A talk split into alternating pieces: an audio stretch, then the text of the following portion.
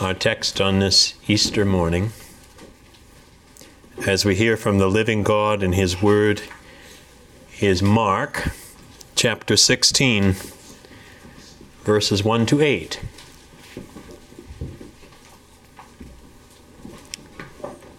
But I'm going to begin with this proposition that without the resurrection,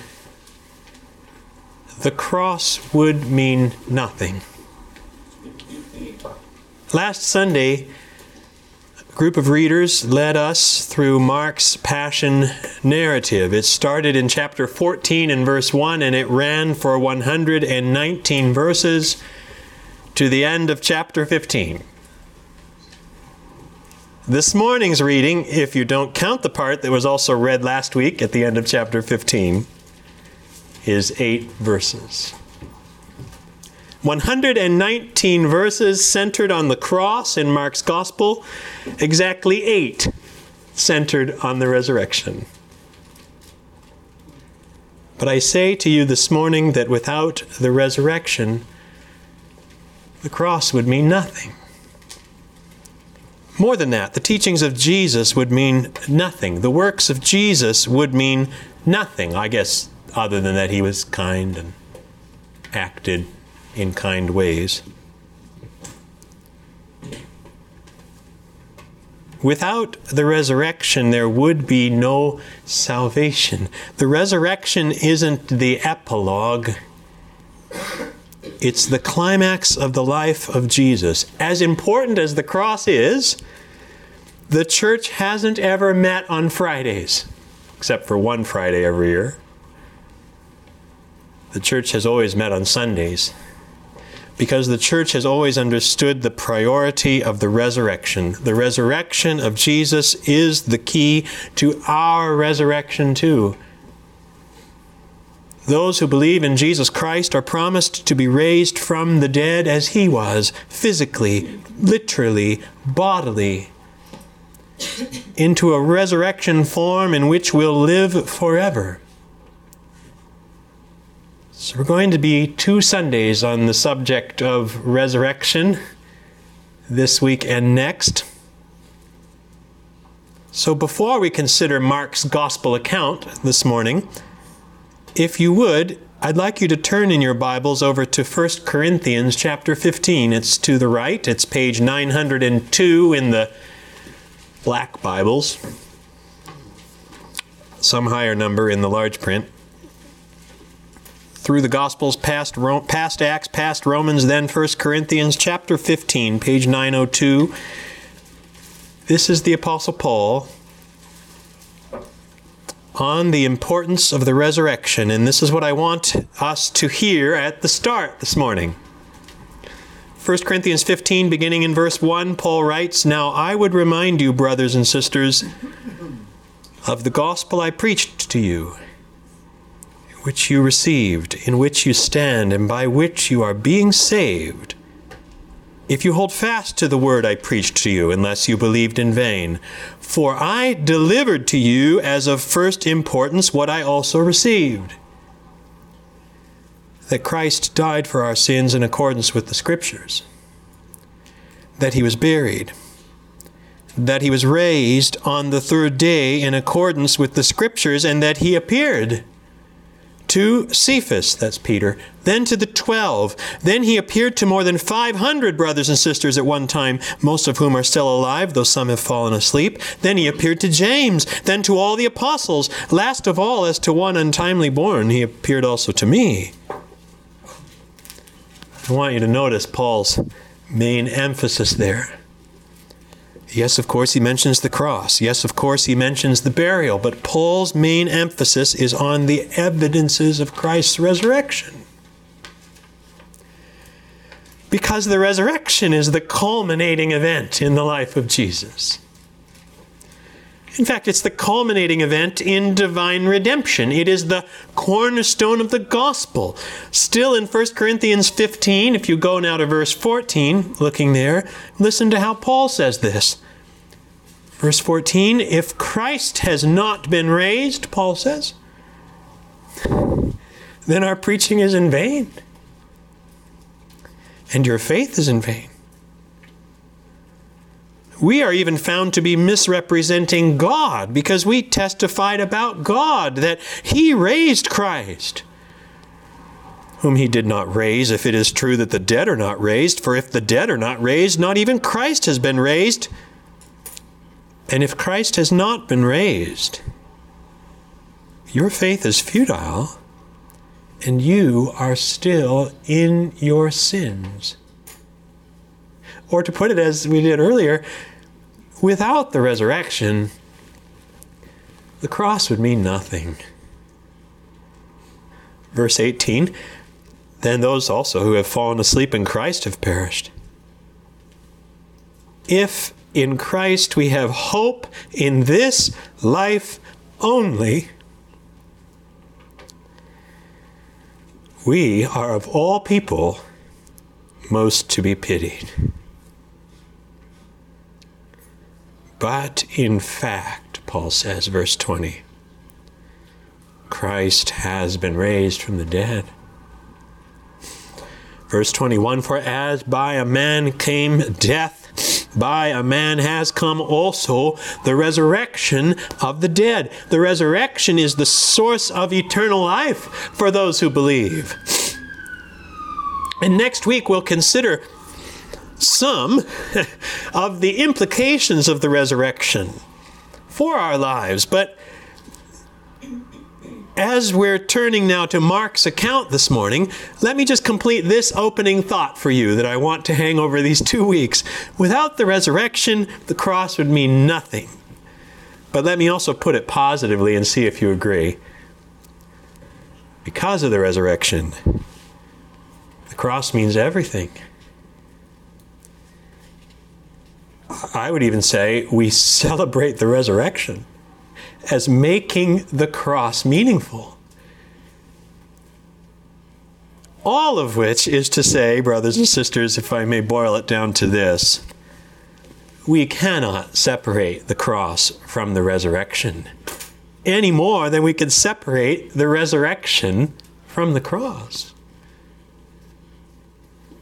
And so it is that Mark like all the gospel accounts, tells the story of Jesus' crucifixion. We heard it last week. But then follows it by the initial account of his resurrection, or perhaps we should say, the initial account of those who discovered that he had been raised. You probably know that none of the Gospels provides a description of the resurrection itself. No one saw it no one could explain it. How it happened is frankly incomprehensible to us. That it happened is the critical matter for all four gospel writers. And of all the four gospels, as is usually the case, Mark's account is the shortest. Now, I do think, parenthetically, that the Gospel of Mark actually does end in verse 8, if you're curious about this. It's quite abrupt. And I know that verses 9 through 20 are there on the page, if you were looking there at the reading. But you'll note that the editors have put that reading from 9 to 20 all in brackets, double brackets, as you see at the beginning and end of that along with many scholars, I come to the conclusion that verses 9 through 20 I don't think are properly part of Mark's gospel. That's a topic for another time, but I'll just say it so you understand that I'm stopping at verse 8 intentionally. And what we're going to do now is look together at Mark's eight short verses. And it is obvious to do it, to say it, but I'll say it anyway that Mark's concern is not at this point to delve into the implications of the resurrection. Mark's concern is to give testimony to the fact that Jesus did, in fact, rise from the dead. That it happened as he said it would. From the beginning, Jesus had said this. Mark chapter 8, verse 31 and Jesus began to teach them that the Son of Man must suffer many things and be rejected and be killed, and after three days rise again. And he said this plainly, Mark tells us. Jesus repeatedly said this to his disciples. And every time in all the Gospels that Jesus identifies a period of time between his death and his resurrection, it's always three days. Therefore, Mark's main concern, and in a sense all the Gospels' concerns, is to show us that this is in fact what happened. And in Mark's account, we see the evidence of the resurrection along three lines, and this is not very original, I know. It's simply what's here, and many observe the same. We have the testimony of the empty tomb, number one. We have the testimony of the heavenly angels, number two. And then, though a little tricky to see it in Mark, we have the testimony of the eyewitnesses, number three. The empty tomb, the heavenly angels, and the eyewitnesses. It's the same in all the Gospels. If you think about it, then you have three types of testimony in the Gospel account testimony from historical fact, testimony from heavenly revelation, and testimony from personal eyewitnesses. Mark wants to show that Jesus did what he said he would do and give evidence for it. And so we'll begin now with the testimony of the empty tomb. And verse 1 tells us that we are with the women now, it says, when the Sabbath was over. The Sabbath is Saturday, of course. Saturday's over now. And just to note, I mean, we think of days as ending at midnight, but in the Jewish accounting, the days would be marked at sundown. So actually, at this point now, we're more or less 12 hours into the day after the Sabbath at this point in Mark's gospel, meaning it's Sunday now. It's the third day. Jesus was in the grave on Friday. He was in the grave on Saturday and he's been in the grave for some amount of time on Sunday. And it's early in the morning, and so it's right on schedule. And Mark says Mary Magdalene, Mary the mother of James, and Salome brought spices so that they might go and anoint him. These were the women who had followed Jesus in Galilee. Mark 15, verse 41 says, when he was in Galilee, they followed him and ministered to him, and there were also many other women who came up with him to Jerusalem. They'd been following Jesus everywhere, and Mark says they'd been ministering to him. That's not something it ever says the disciples did. Only these women and angels are said to have ministered to Christ. We know that they'd been looking on at the cross. Verse 40 of chapter 15 tells us that. We're to understand that they had seen him, his burial as well. And now it's Sunday morning, and they come back. Why?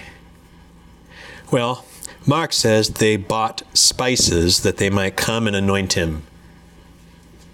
These were women who'd been with Jesus for a couple of years, perhaps. They loved him.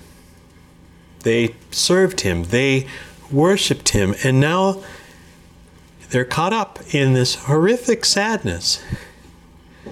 This wasn't just their friend.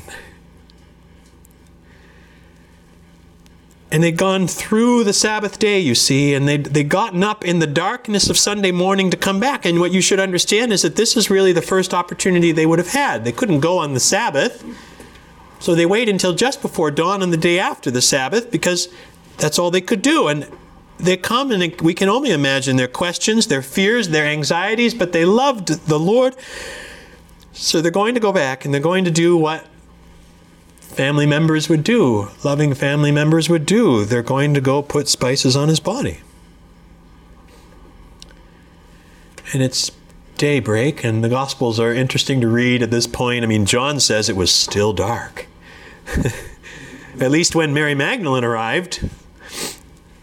And according to John, then Mary Magdalene immediately ran away to tell Peter and John what she saw. Mark doesn't give us those details, but we do understand that it's just the time of sunrise now.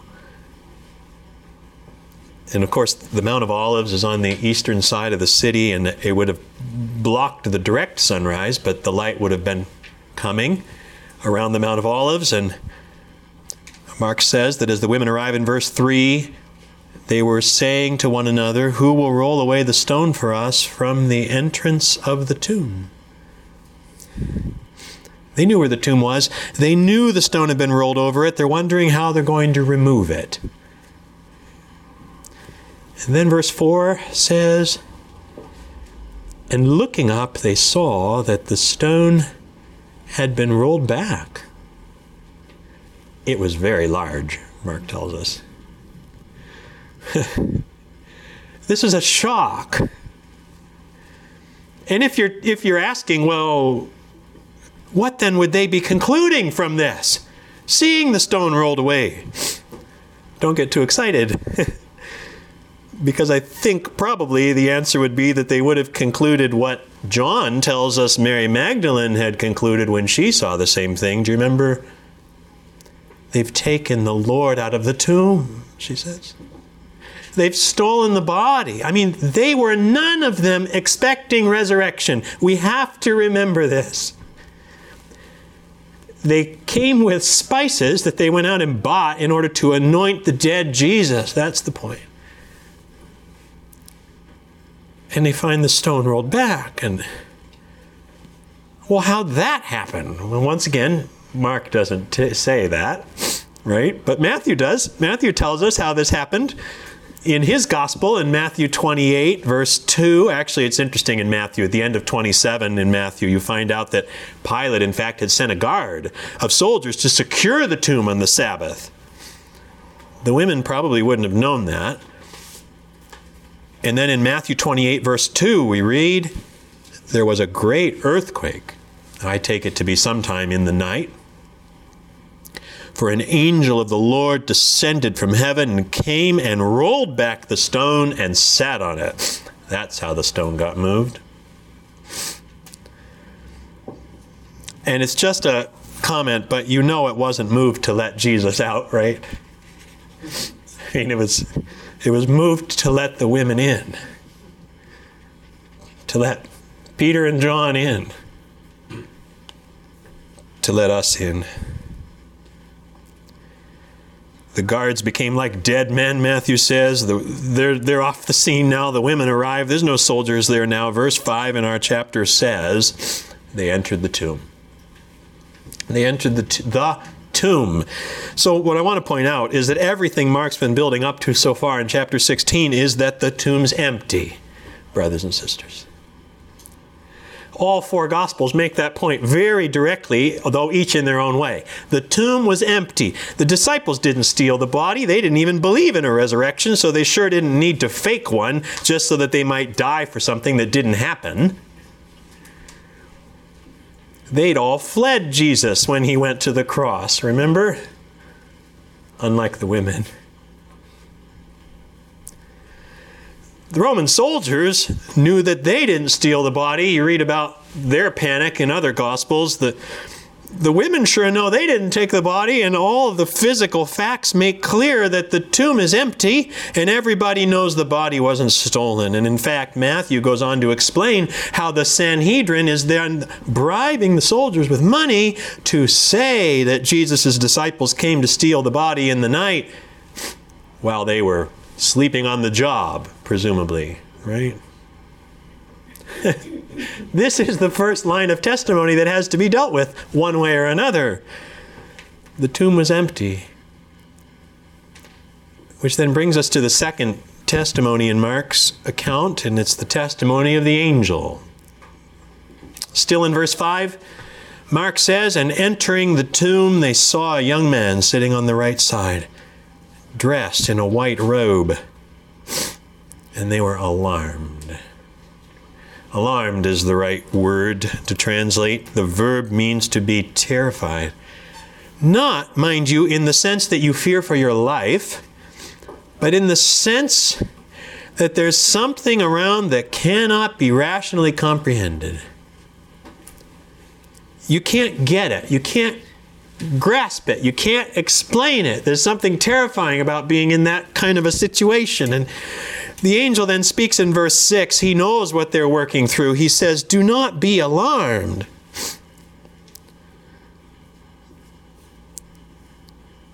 You seek Jesus of Nazareth who was crucified. He has risen, the angel says. You see there? There's the moment of revelation.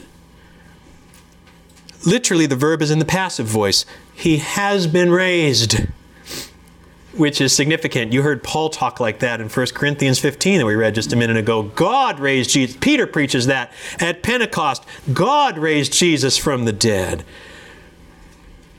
This is the word from God through the angels.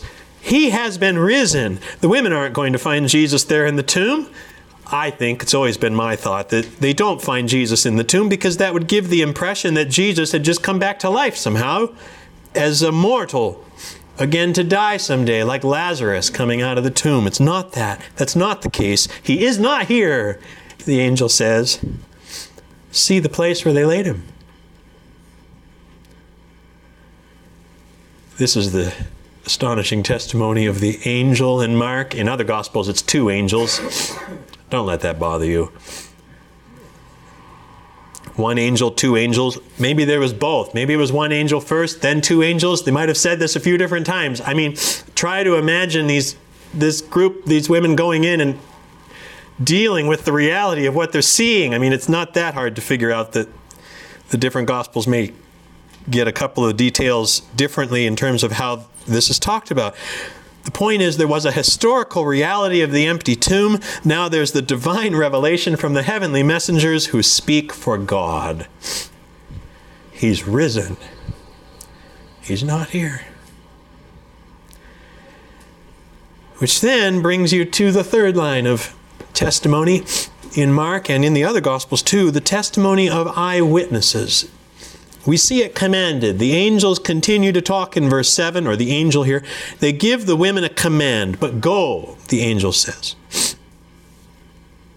Tell his disciples and Peter that he's going before you to Galilee. There you will see him just as he told you. And just an aside, but why do you think Peter's singled out here? Well, I think it's because the last time we heard about Peter in Mark's gospel, it wasn't a pretty scene, was it, last week? Peter, the one who had denied Jesus three times. Tell Peter and the rest that he's going ahead of you to Galilee. There you'll see him just as he told you. Jesus had said that back in Mark 14, verse 28. We heard that last week as well. 1428, but after I am raised up, Jesus said, I will go before you to Galilee. Jesus had told them that. The angels tell the women to go tell them the same thing again. But if you know the other gospel accounts, you know they didn't go. At least not yet. Because the disciples don't believe the women. You've read that in the other Gospels. Peter and John do go running to the tomb. They wonder, but that night, Jesus appears in the upper room to them and to others while they're huddling there in fear.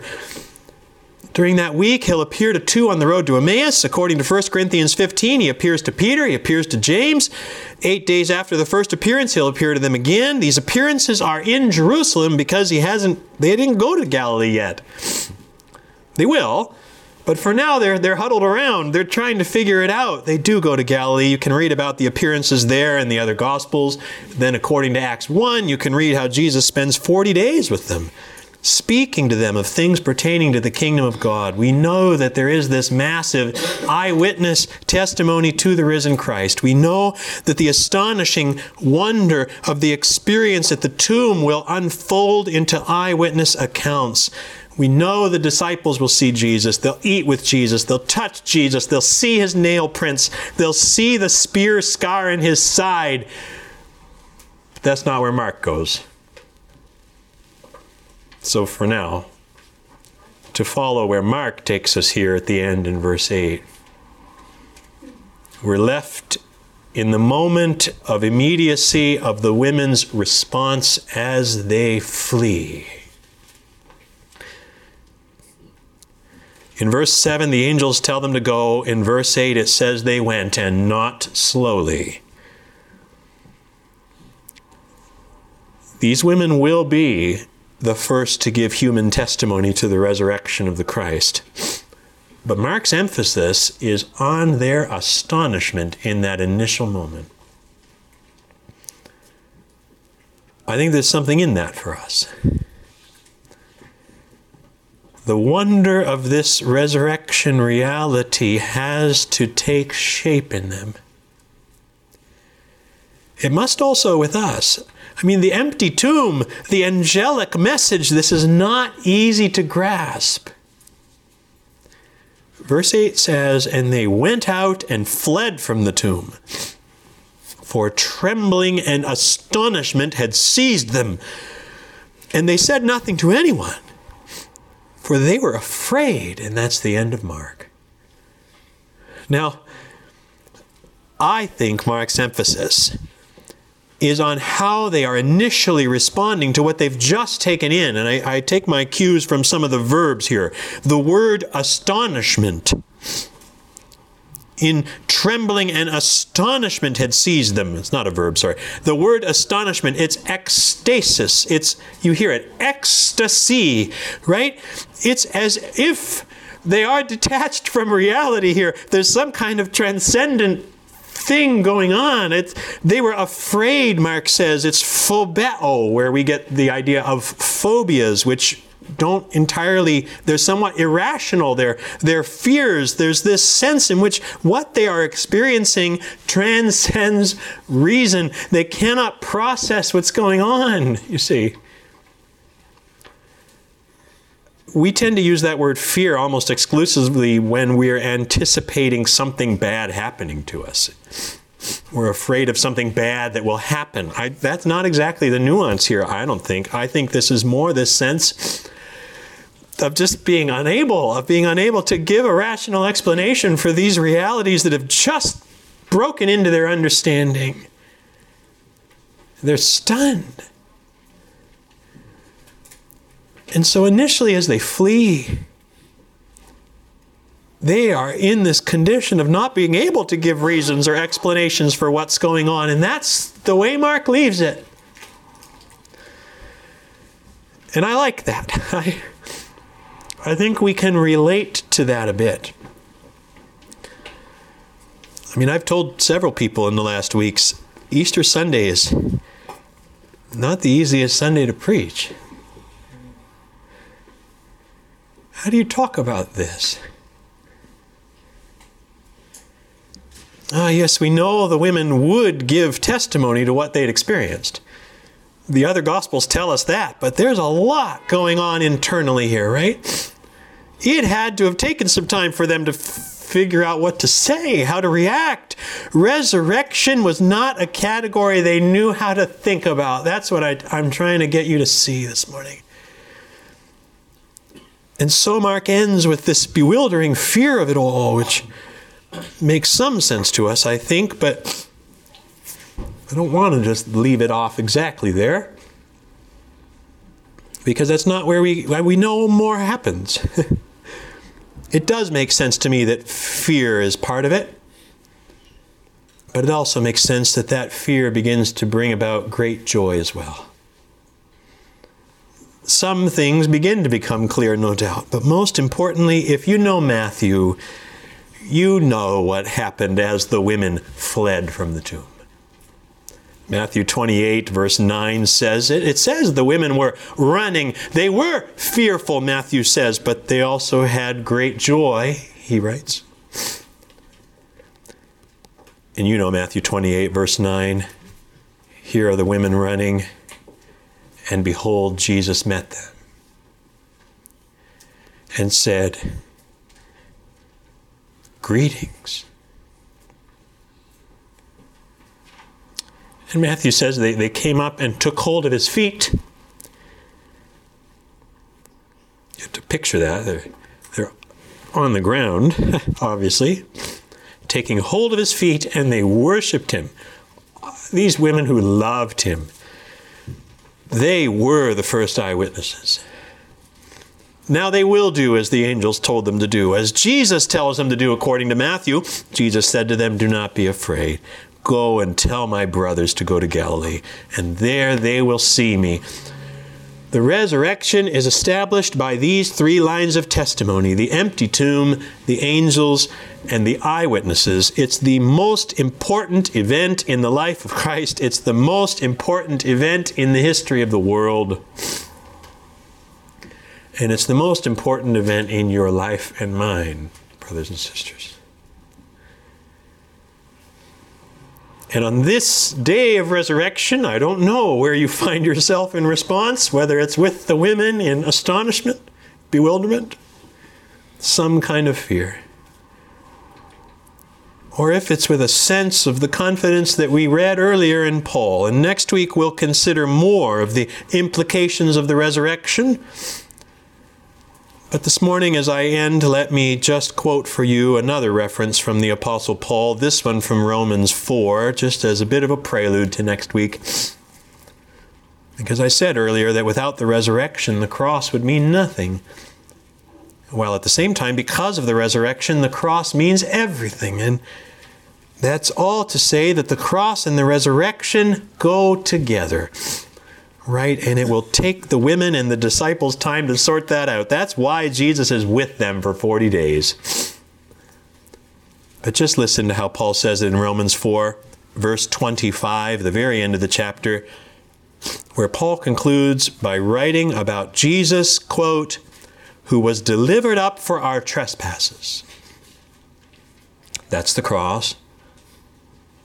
Jesus was handed over for execution because of our trespasses. Jesus died for our sins. Paul says that Jesus was delivered up for our trespasses, but look how it ends and raised for our justification. You see, the cross and the resurrection go together. Jesus could die for our trespasses. But what good would it have done if he hadn't been raised? Well, the answer is none at all. The only way we can be in the right before God is because Jesus was crucified and resurrected. Which is why then Paul goes on to say in Romans chapter 5 verse 1, therefore since we have been justified by faith, we have peace with God through our Lord Jesus Christ. Next week, we'll consider from Romans 6 more about what that means in our lives. But for today, I think it's enough that we see and we hear the testimonies of the gospel account and take them in as best we can. Christ is risen. He is risen indeed. Hallelujah.